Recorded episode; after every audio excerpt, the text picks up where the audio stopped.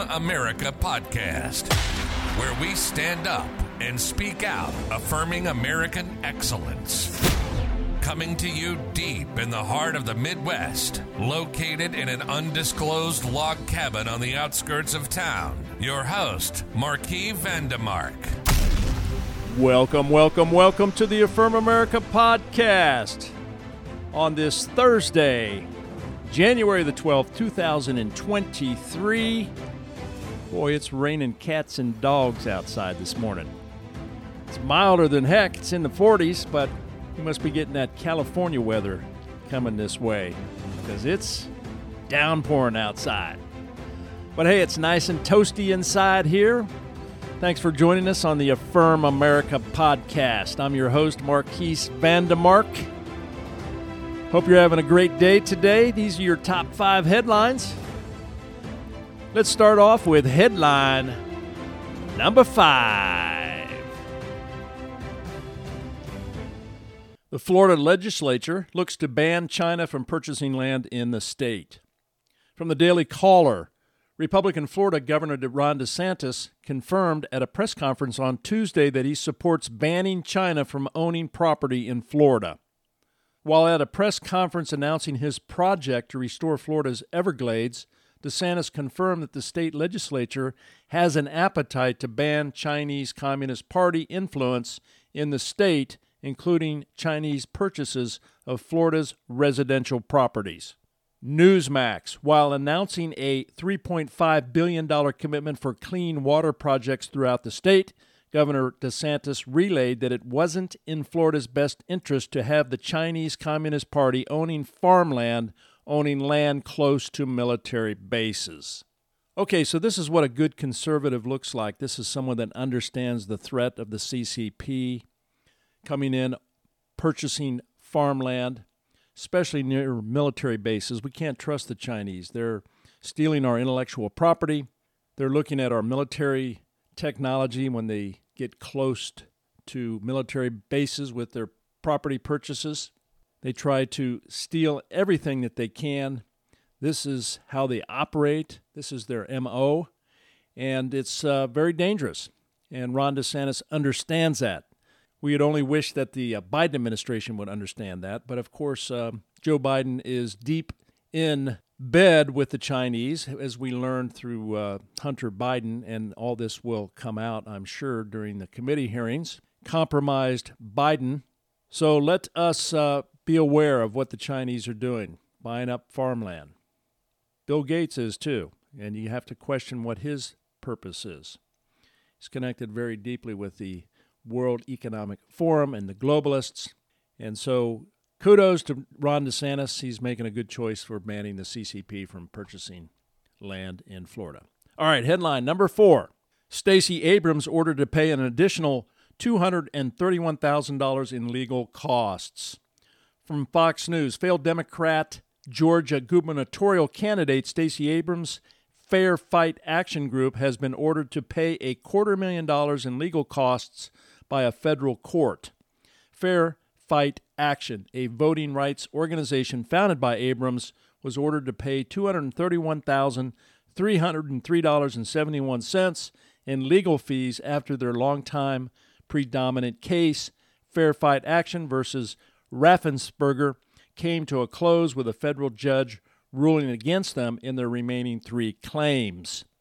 From the National Review, the costly ruling is the latest in a series of setbacks for the Democratic media darling. Despite raising more than $100 million for her 2022 gubernatorial bid, Abrams' failed campaign wound up more than $1 million in debt to vendors, an outcome several former staffers blamed on reckless spending. Well, well, well, I guess the little Democratic darling isn't so darling after all. And it's just more proof hey, the Democrats just don't know how to spend money. They, they just don't know how to balance their books. They're not accountable. How anybody that had a $100 million budget came up with $233,000 that in unpaid bills is just staggering to me. Now, you can only imagine if she ran the state of Georgia like that. So I hope the people down there in Georgia realize that uh, Stacey Abrams is not the best choice for your state. In fact, she's not the best choice for any state, and God forbid for any federal government agency because she's just a, a reckless spender and she's uh, progressive, and some of her views are way out there in the left. So uh, let this be a lesson. Let's learn from the mistakes. All right, headline number three. Representative Mike Gallagher to probe China friendly corporations with new committee to keep China accountable. From the Washington Times, the incoming chairman of the new House Tough on China Committee is putting big tech, Disney, and NBA executives on notice as the panel prepares a probe into the Chinese Communist Party's growing influence within the U.S. Representative Mike Gallagher, who will oversee the House Select Committee on Strategic Competition between the U.S. and the Chinese Communist Party. Hugh Hewitt. You saw that a lot of Democrats ultimately came down in favor. They expressed recognition of the threat posed by the Chinese Communist Party, particularly the economic component of the threat is what Democrats tend to get motivated by. From the Washington Examiner, Gallagher wants to use the panel to uncover how the Chinese Communist Party uses access to the country's consumer markets to influence American corporations. Gallagher also said he wants the Select Committee to help the U.S. fortify itself against Chinese espionage efforts on American soil. All right, so this uh, Chinese committee, Select Committee, with uh, Mike Gallagher heading that committee, is very, very important. We're beginning to uh, have our eyes opened to the influence of the Chinese Communist Party. We're seeing it in multiple fronts. The COVID uh, lockdown is very much part of the system of control and command, which is a target of totalitarian countries like China. This is the things that they're doing over there. We saw how that failed. Now that they opened up all the COVID barriers and, and released the mandates and the lockdowns, then we saw this huge surge of COVID virus spreading like a wildfire. And we can only pray and hope that those variants don't end up here on uh, U.S. soil.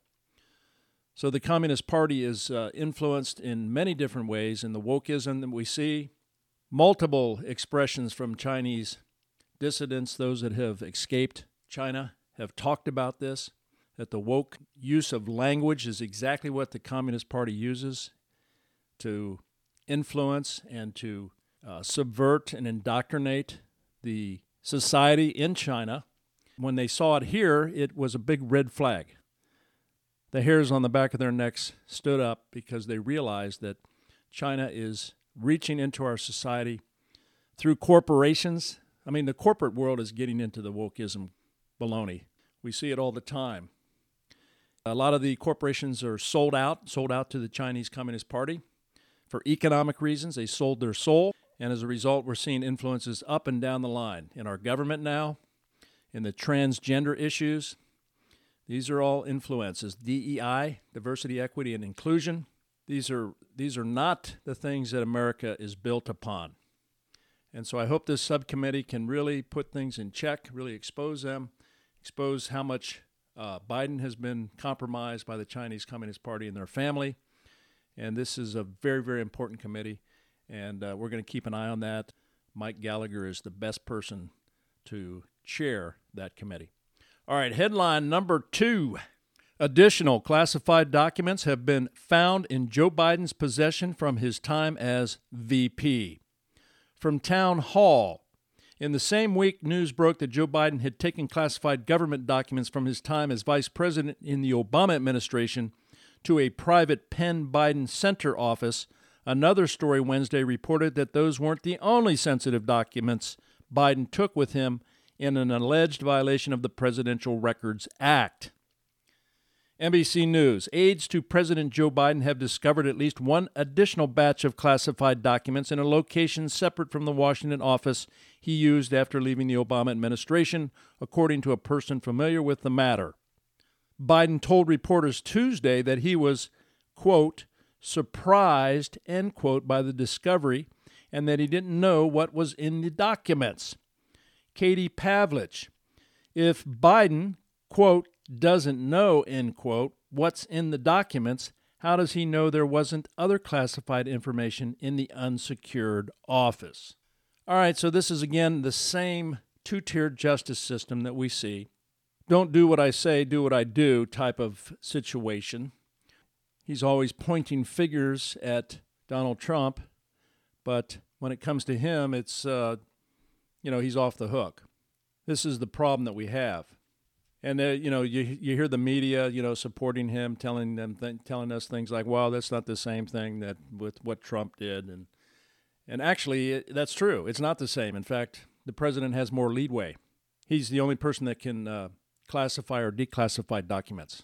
So having those in his possession is not nearly as egregious as the vice president, who doesn't have the same powers at that time. So he's actually more at fault. You know, where's the 50 FBI agents kicking down his door, searching for the other documents that this old man doesn't remember where they were placed? Who knows how many other documents are in there? He can't even remember what city he is in when he was on the campaign trail. So, how do we know there aren't other documents out there that are laying around somewhere exposed to national security interests? Again, two tiered system. This is the problem. This is why we got to fight back. That's why the Republicans got to have some teeth. And this is why we got to have balance in our government system. All right, headline number one Biden extends COVID public health emergency. Fox News, the White House's Department of Health and Human Services, HHS, has extended the COVID 19 state of emergency. HHS Secretary Xavier Becerra announced the decision Wednesday via a declaration titled, quote, Renewal of a Determination that a Public Health Emergency Exists, end quote. President Biden said that during a television interview in September of 2002 that the COVID 19 pandemic is over. Axios, but the Biden administration is likely to face pressure to lift the emergency from newly ascendant House Republicans who have already announced investigation into the U.S. COVID response. Okay, so yeah, there you go again. I think there might be a little bit of pushback on this one because um, you know, again, the lockdowns or whatever, I don't know what they're going to do, with, you know, calling this an emergency. I think a lot of the American people don't trust this administration and the health department. I mean, with the Fauci situation and all the misinformation that was floating around and what's come out now with the vaccines, I think they're going to have a big problem if they try to shut things down again and close schools and whatever that, that means. It's very dangerous. It's uh, the repercussions on this is is going to last for decades, I believe, especially with the young people missing classes, wearing masks that were never effective anyway in the first place. So uh, you really got to question where it's coming from, folks. I mean, it's uh, very dangerous. We saw what happened in China and how they manipulated, and it was really a mass control mechanism to keep order of the Communist Party, the totalitarian dictator. And a lot of people have uh, thought that maybe this was a trial run to implement that here in the U.S., using the COVID as a, a Trojan horse. So uh, we'll see how it all rolls out. Um, I don't think people are going to be happy about it. And unless there's something we don't know about, I know China has uh, exploded with the virus because of being locked down. They, they lost all their natural immunity options because they weren't exposed to the virus, and we can see how that worked. Let's see the facts. Let's see the real science here. See if it really is that dangerous. I kind of doubt it. The numbers have dropped considerably here in the U.S.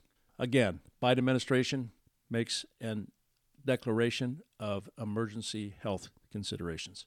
All right, those are your top five headlines for this Thursday, 12th of January. Thanks for joining us on the Affirm America podcast. Have a great rest of your day. Stay dry We'll see you tomorrow. God bless you. See you then.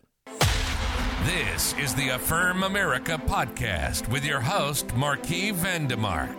And let's never forget America is great, and we affirm it.